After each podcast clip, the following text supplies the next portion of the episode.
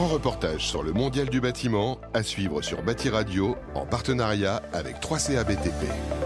Gabriel Guit, bonjour. Bonjour Karine Henry. Bonjour. Vous êtes euh, toutes les deux chargées en marketing euh, opérationnel et digital. Pourquoi est-ce que le marketing digital euh, c'est euh, important pour aider à recruter les jeunes dans les euh, centres de formation en BTP C'est un moyen de communication du coup qui est euh, ciblé vraiment pour les jeunes.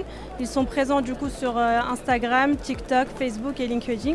Et donc c'est le meilleur moyen pour pouvoir communiquer avec cette cible. Et concrètement, ça se traduit comment? Alors pour le 3CABTP, on a lancé une campagne de recrutement euh, 100% digital qui se passe sur les réseaux sociaux. On cible les jeunes, leurs parents, les demandeurs d'emploi et ça se passe sur euh, TikTok aussi notamment, euh, Instagram.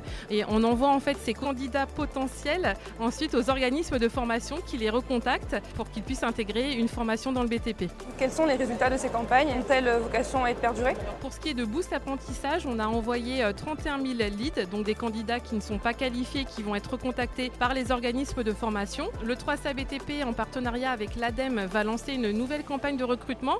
Celle-ci sera plus axée sur les métiers de la rénovation énergétique, mais toujours également sur le digital.